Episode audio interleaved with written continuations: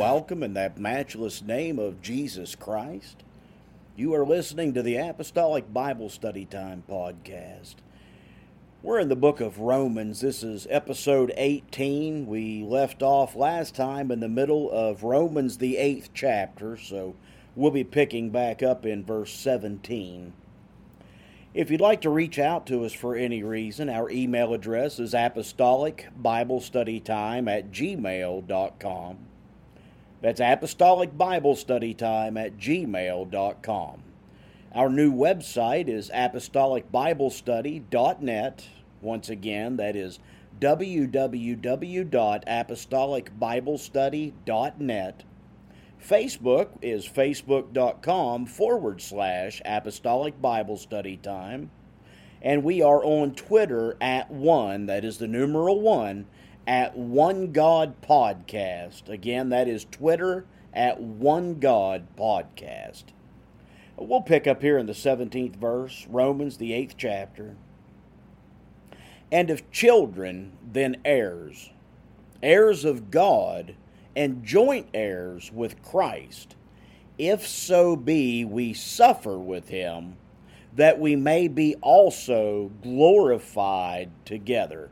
So we understand Galatians three and twenty-eight, there is neither Jew nor Greek, there is neither bond nor free, there is neither male nor female, for ye are all one in Christ Jesus. Paul's made this very clear. But uh, another reference here, uh, Romans, the second chapter, verses twenty-eight and twenty-nine.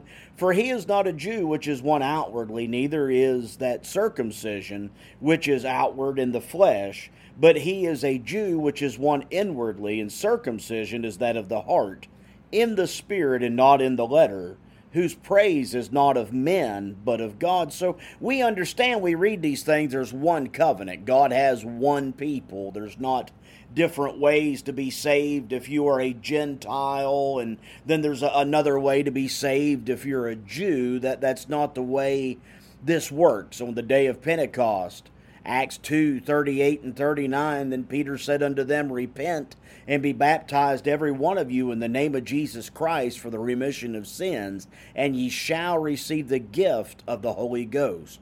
For the promise is unto you and to your children and to all that are afar off. That was us. That was the Gentiles. But it is the same promise, even as many as the Lord our God shall call. We were strangers and foreigners in Ephesians, the second chapter, but we have been made partakers of this covenant that God has made, this salvation that God has made. And we understand that. We see this, but What what is it if we suffer with him? What what does that mean? What what does that mean if we suffer with him? Uh, Romans eight eighteen, for I reckon that the sufferings of this present time are not worthy to be compared with the glory which shall be revealed in us. We we have listeners in many other countries other than just the United States. Uh, Not not boasting, because we are still very small in comparison to some of the better produced podcasts, but um, th- this podcast has not been heard on Antarctica. That that's the we've hit the other six continents a, a good while back, but we've never been heard on Antarctica. But I say that to say this: most of the listeners are in the United States of America. And as being a citizen of the United States of America, I can tell you that most of us have no idea what it means to suffer for the sake of the gospel. Now, suffering for the gospel is a well-worn Bible topic. I mean, you'll, you'll hear pastors every week preaching about something, but deep down, it's really a foreign concept to us. Because persecution of believers, the back was broken to that monster in this nation long ago. Now it's rearing its ugly head again, it's healed up, and it, it is coming back for us, but most people don't understand what it is that's coming. Most people don't understand the uh, persecution that is getting ready to come for the church. But Paul is saying this, and when he's saying this, he, he's saying it in the midst of a great persecution. Uh, this was written either fifty-seven or fifty-eight is when the uh, book of Romans was written, and we know those dates. That is shortly before the great persecution began under Nero, where uh, he was taking oil and he would uh, dip the Christians in oil and then use them for party lights. Uh, they would light up the streets of Rome, and that's the reason why on the fourth of July I'm not too fond of the firework Roman candles, because that is the first reference of a Roman candle, was lighting an individual that has been dipped in oil on fire, and they burn to death. That is persecution. I've had things happen to me before. I've I've had things that were aggravating. I, I came home from a church conference just this last spring, and somebody had pitched a rock through the back glass of my vehicle, the, the back door glass, not the uh, back back glass. But anyways, that's neither here nor there. We don't know that that was persecution. We, we don't know, but the way the car was setting, it appears that it almost had to have done on purpose. But you know, if that is the worst thing that ever happens to me, I'm in pretty good shape. There are people, I, you remember the, the news when it was going on, what ISIS was doing to believers. They would sew their eyes open and they would crucify believers, just let them die a slow, agonizing death. That's persecution. That's something that is just totally foreign to us. That's something that's foreign to most European believers. But it happens nonetheless, and I believe in the hour that we are living in, we are going to see it increased greatly, because of what I read in the book of Revelation. But we're not going to we're not going to go there. But um, Paul, when he's talking about persecution, when he's talking about suffering for the gospel, he knows what he's talking about. He, he goes over this in Second Corinthians, the eleventh chapter. We're going to pick up in verse twenty-three and read down through verse twenty-seven. Are they ministers of Christ? I speak as a fool. I am more. In labors more abundant. In stripes above measure, in prisons more frequent, in deaths often, or oft, King James Version, oft. Of the Jews, five times received I forty stripes, save one. Thrice was I beaten with rods. Once was I stoned. Thrice I suffered shipwreck. A night and a day I have been in the deep. In journeyings often, in perils of waters, in perils of robbers, in perils by mine own countrymen, in perils by the heathen, in perils in the city, in perils in the wilderness, in perils in the sea, in perils among false brethren, in weariness, in painfulness, in watchings often, in hunger and thirst, in fastings often, in cold and nakedness. Paul knew something about suffering. Just, just to back this up, Philippians, the third chapter, the tenth verse, that I may know him, speaking of Christ, that I may know him and the power of his resurrection and the fellowship of his sufferings, being made conformable unto his death. My goodness, in the United States, most of us have problems fasting for twenty-four hours. Most of us, it, it, it's inconvenient to pray. We we know practically nothing. Now, I'm not saying this is the case for everybody here. There's people on foreign mission fields that are United States citizens that they've gone through it, and different ones. Uh, Kim Davis comes to mind in Kentucky when she refused to give out the marriage license for the uh, same-sex couples. Uh, that this happened. What was that? twenty. Must have been about twenty sixteen. I don't even remember. It's been long enough ago now, but uh, they, they took her. If I'm remembering correctly, she spent a little bit of time in jail over that. But uh, so there is persecution. There are things that happen to people in the United States, but the point being, all in all, we don't know much about suffering. We don't know much about suffering to the degree that the early church, and Paul was just making it sound like it was a, a normal a, a normal thing. But um, Mo- moving on, Romans eight nineteen through twenty-two. For the earnest expectation of the creature waiteth for the manifestation of the sons of God. For the creature was made subject to vanity, not willingly, but by reason of him who hath subjected the same in hope. Because the creature itself also shall be delivered from the bondage of corruption into the glorious liberty of the children of God. For we know that the whole creation groaneth and travaileth in pain together until now. Now we see where it originally happened in Genesis, but let's pick up in First Corinthians, the fifteenth chapter. We're going to read verses twenty-one through twenty-six and try to get a feel of what Paul is talking about here. The whole creation groaneth and travaileth in pain together until now. So he goes on and he talks in First Corinthians, the fifteenth chapter, verses uh, twenty-one through twenty-six.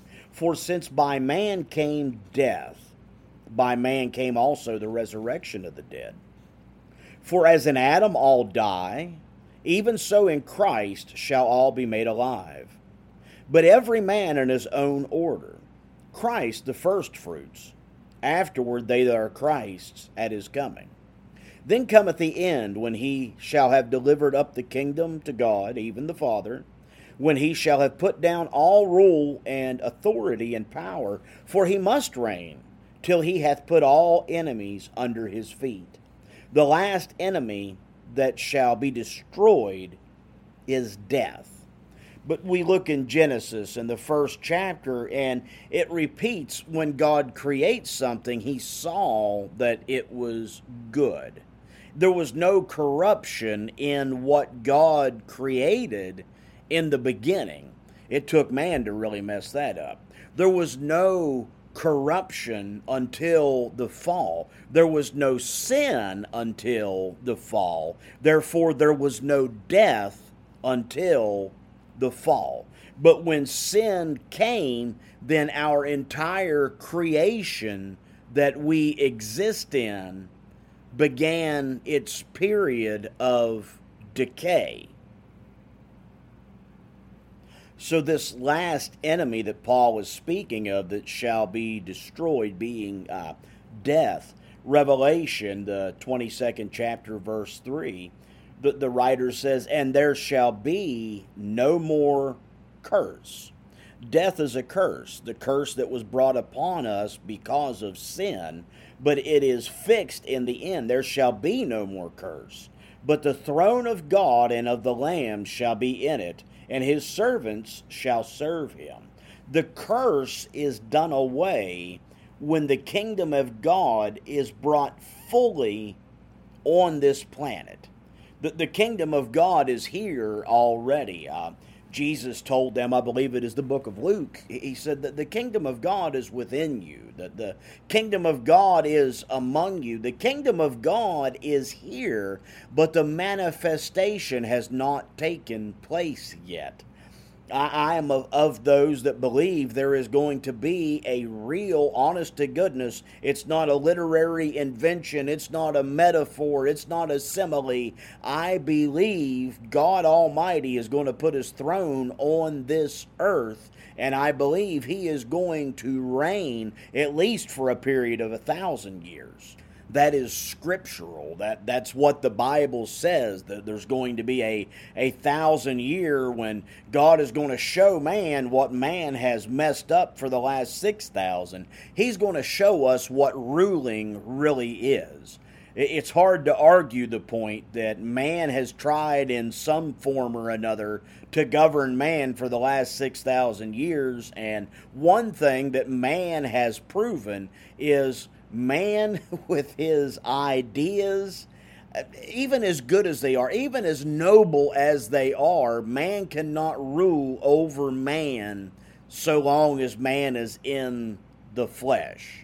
I'm not saying there's never been a good ruler, but if a good ruler stands up, there'll be seven bad ones behind him. It's it's just, it's the way it works. Our nation, and I believe I have spoken to this before, but our nation, the principles that our nation were founded upon were good. But it didn't take long from the point of the Constitution being penned and signed and ratified until they were trying to figure out a way to get around it. The Constitution itself was good, but it had to be good because it was largely based off of Deuteronomy. It was largely based off the Word of God. But when He comes back, that curse is going to be gone. There's going to be no more death. There's going to be no more dying. There's going to be no more decay. And we will be in the state that God created this earth to be. So let, let's move along. Romans eight, we're going to read verses twenty-three through twenty-five. And not only they, but ourselves also, which had the first fruits of the Spirit, even we ourselves groan within ourselves, waiting for the adoption, to wit, the redemption of our body. For we are saved by hope, but hope that is seen is not hope. For what a man seeth, why doth he yet hope for? But if we hope for that we see not, then do we with patience wait for it. The writer says in Hebrews, the eleventh chapter, verses one through three, now faith is the substance of things hoped for, the evidence of things not seen. There, there's times when we are hanging on purely by faith. We we see no give in the situation. We we see that uh, the, the loved one that we have been praying for, we have faith that God is going to bring them back, but we don't see any evidence of this. Uh, our, our bills, we see the bills coming in the mail, and we don't have the money to pay this bill. We don't see how God is going to do it. We do not see uh, what God is going to use in our situation. That is one way of looking at this. This. But he goes on here for uh, verse two, for by it the elders obtained a good report. Through faith we understand that the worlds were framed by the word of God, so that things which are seen were not made of things which do appear.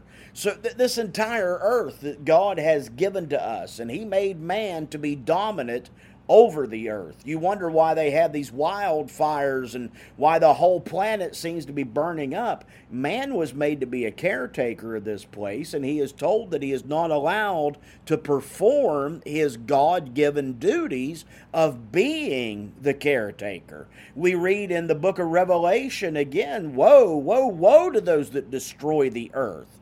There are those that are destroying the earth. I believe some of them probably had their heart in the right place, but they don't acknowledge God, and they do not acknowledge the position that man was given to, given to have. You, you go into the woods, and you will see a tree that has fallen over in the woods, and maybe it's laying in the crook of another tree, and it's laying there, and it's drying out, and it's rotting. Well, when a forest fire comes through, that, that's little more than a fuse to have that, that dry tree lay there. But we were made to be caretakers of the entire planet. And that, that is just one simple illustration, but there are so many forest fires and so many things going on now if we were allowed to do what we are supposed to do. But that goes back to the governing of man. He says, no, you, you don't do that. You don't know what you're talking about, and your Bible's not real. You weren't made to be a caretaker, so go sit down and shut up, and we'll show you how to really burn a planet down. But anyway, back, back to what we are saying here in Hebrews. Through faith we understand that the worlds were framed by the word of God, so that the things which are seen were not made of things which do appear. This is all by faith. This is understanding that there, there's nothing we can do. We cannot create our own world. We cannot create our own circumstances to a degree. But moving along here in Romans eight, twenty-six and twenty-seven, likewise the Spirit also helpeth our infirmities. For we know not what we should pray for as we ought, but the Spirit itself maketh intercession for us with groanings which cannot be uttered. And he that searcheth the hearts knoweth what is the mind of the Spirit, because he maketh intercession for the saints according to the will of God. That's why we're instructed in Jude. We're going to read Jude verses twenty and twenty-one. Remember, there's only one chapter. So verses twenty and twenty-one. But ye, beloved, building up yourselves on your most holy faith, praying in the Holy Ghost, keep yourselves in the love of God, looking for the mercy of our Lord Jesus Christ unto eternal life. Praying in the Holy Ghost. The Spirit itself maketh intercession. The Spirit itself knows what to pray for. But there are times we just need to turn the flesh loose and let the Spirit have its way, not not try to understand everything. I do need to make a correction here just to clarify what I was meaning. When I say turn the flesh loose, I don't mean let the flesh have its way. I mean put it out to pasture and let the Spirit have its way. Restraining the flesh, letting the Spirit have the say. Because if you try to make sense with your carnal mind out of everything that the Spirit does, you're in bad shape. You're never going to figure it out. You're never going to understand it. But the Spirit knows what to pray for. That the Spirit knows how to bring it forth. But uh, let's go back here, Romans eight and twenty-eight. And we know all things, we know that all things work together to, for good to them that love God, to them who are the called according to His purpose. Now, we know that all things work together for good to them that love God. I'm sure this is anecdotal, uh, but the story goes that there was a a pastor, and one of his deacons was an old farmer, and he, he called on his deacon to say the closing prayer for the service, and the, the old farmer stands up and he says, "Lord, I hate buttermilk." Well, the pastor opened one eye and wondered where this was going. The deacon continued, "Lord, I hate lard." Now the pastor was totally perplexed. The deacon continued, "Lord, I ain't too crazy about plain flour, but after you mix them together and bake them in a hot oven, I just love biscuits." Sometimes we have to look past the flour. Sometimes we have to look past the lard. Sometimes we have to look past the buttermilk, and we have to see what God is doing in its entirety. It's not always something that's easy to grasp. It's something that's not always easy to understand. All, all things working together, it, it's difficult. I've had things in my personal life. I have lost people, and I've had people uh, pretty much uh, leave my my presence. And, you, you know, you're left, you're scratching your head. Did I do something wrong, or is there what what's going on here? But you learn as you age in Christ that sometimes those people that left you were holding you back from what God was trying to make you become. Now, I put this in relationships because most of the time this is what hurts the most. When, when you have loved ones that uh, no longer reach out to you, or you've had people pass away way before their time, but these people in your life could have been a hindrance to what God was trying to make you into. Now, am I saying God caused them to die? Am I saying God created them and then wiped them out of the way so you could become something better? No, but He causeth all things. No matter how bad the situation is, God can take that situation, and like He says in Isaiah, He'll give you beauty for ashes. Men meant it for ashes. God's given you beauty through it because He knows how to work all things together. That's the reason why we need to trust our Father and not trust our own intellect and not try to make things the way we want them to be all the time. Am I saying you can never have your way? No, but I'm saying it doesn't normally work that way. Normally you don't get your way if you want God's way, because what He has for you is more glorious than anything you could ever imagine for yourself. Let's pick back up here, Romans eight, twenty-nine and thirty. For whom He did foreknow, He also did predestinate to be conformed to the image of His Son, that he might be the firstborn among many brethren. Moreover, whom he did predestinate, them he also called. And whom he called, them he also justified. And whom he justified, them he also glorified. If I delve into this subject, I'm going to have somebody get upset. If I read these scriptures and don't get into this subject, I am going to have someone get upset. There are some topics in the Bible that you are going to have people, that they're going to be angry just over the mere mention of it, just the, the reading of the scripture, and they'll get angry. They're ready to fight at the drop of a hat. Predestination is one of those topics. So, all I'm going to say about this, we're going to pick up in Genesis, the twenty-fifth chapter. I'm going to read verses twenty-one through twenty-three.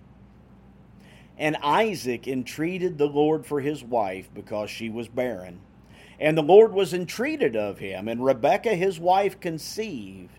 And the children struggled together within her. And she said, If it be so, why am I thus? And she went to inquire of the Lord. And the Lord said unto her, Two nations are in thy womb, and two manner of people shall be separated from thy bowels. And the one people shall be stronger than the other people, and the elder shall serve the younger. God already knew this. The, the children were still in Rebekah's womb, that they had not been born yet, and God is telling her that one is going to be stronger than the other, and the elder shall serve the younger. Uh, Isaiah chapter forty-six, verses nine and ten. Remember the former things of old, for I am God, and there is none else. I am God, and there is none like me, declaring the end from the beginning, and from ancient times the things that are not yet done, saying, My counsel shall stand, and I will do all my pleasure. We could argue all day long whether God chose Jacob to be stronger than Esau, or whether God just knew that Jacob was going to be stronger than Esau. Truthfully, it has no bearing on our salvation. It doesn't matter if God chose them to be thus, because it is beyond our understanding.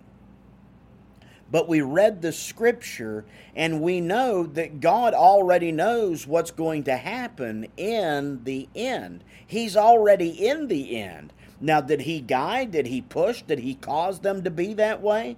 Honestly, I don't know, but you can't be in the end and not already know what's going to happen in the end. It's one of those topics that people get angry over, but honestly, we are better off sitting around arguing over the correct pronunciation of a pecan, or a pecan, if you would. It serves no purpose, because there are some things you're not going to understand on this side of eternity. So let's not wrestle with God, let's not grieve the Holy Ghost, and let's not disfellowship one another over our view on predestination. Maybe we're both wrong. Romans eight, thirty-one through thirty-three, What shall we say then to these things? If God be for us, who can be against us? He that spared not his own son, but delivered him up for us all, how shall he not with him also freely give us all things? Who shall lay anything to the charge of God's elect? It is God that justifieth. So David says, Psalm one eighteen, verse six, he says, The Lord is on my side. I will not fear. What can man do unto me? Who can affect you? Who can affect you? Who can stop you? Who can get in your path and keep you from God? Nobody. Nobody. Let's pick back up in verse thirty-four and read down through thirty-nine. Who is he that condemneth? It is Christ that died, yea, rather that is risen again, who is even at the right hand of God, who also maketh intercession for us. Who shall separate us from the love of Christ? Shall tribulation, or distress, or persecution, or famine, or nakedness, or peril, or sword? I guess peril would be the more correct pronunciation there, but verse thirty-six, that is, as it is written, for thy sake we are killed all the day long, we are accounted as sheep for the slaughter. Nay, in all these things we are more than conquerors through him that loved us. For I am persuaded that neither death, nor life, nor angels, nor principalities, nor powers, nor things present, nor things to come, nor height, nor depth, nor any other creature shall be able to separate us from the love of God, which is in Christ Jesus our Lord. Now, neither height nor depth. There, there's a couple different ways that you can look at this, but let's go back to Philippians. There was a YouTuber that came up with this saying, at least that was the first time I heard it, and I absolutely loved it. But he pulled it out of Philippians, the fourth chapter. But um, we're going to pick up here, verse ten down through thirteen, and I, I won't fail to tell you the, what he what he said here. But, but I rejoiced in the Lord greatly, that now at the last your care of me has flourished again, wherein ye were also careful, but ye lacked opportunity. Not that I speak in respect of want, for I have learned in whatsoever state I am, therewith to be content. I know both how to be abased. There's your height that he was speaking of in Romans. No, actually, I've got that exactly backwards. There is your depth that he was speaking of in Romans. I know how to abound. There's your height. There's your height. I know how to abound and I know how to be abased. Everywhere in all things I am instructed both to be full and to be hungry, both to abound and to suffer need. I can do all things through Christ which strengtheneth me. I have heard that scripture preached my entire lifetime, from the time I was a young man going to the, the Pentecostal Church of God, the Baptist Church, probably heard it in the Methodist Church, heard it in apostolic churches, but everybody just takes verse thirteen.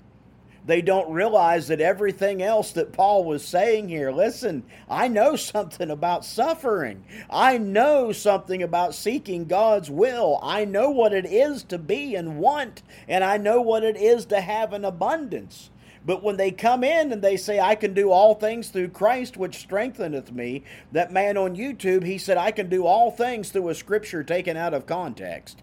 And that really is, most of the time when that is preached, he is talking about having an abundance. He is talking about having a blessing. But at the same time, he is talking about having want, and he's talking about being abased. Don't take the scripture out of context. Is it wrong for you to have things? No, no. By no means is it wrong for, for you to have an abundance, but it's you have to have yourself in a place to understand want. You have to have yourself in an understanding of what it is to need. For one thing, if not, you are going to be useless to those that are in need if you don't understand what their want is. But we're going to leave off there. That is the end of chapter eight. We're moving right along here. If you would like to email us for any reason, it's Apostolic Bible Study Time at gmail dot com. Again, that is Apostolic Bible Study Time at gmail dot com. Website is apostolic bible study dot net. Facebook is facebook.com forward slash Apostolic Bible Study Time. And Twitter is at one, that is the numeral one, at One God Podcast on Twitter. Well, one more time, I'm reminding you that Jesus is not in the Godhead. Colossians two and nine says, for in him dwelleth all the fullness of the Godhead bodily. The Godhead is in Jesus. Till next time, this is Brother Jason. Goodbye and God bless. Jesus and his morning, he is Alpha and Omega, beginning and the end, the living word incarnate, the help of sinners, our wisdom and perfection, our righteousness and power. Yeah.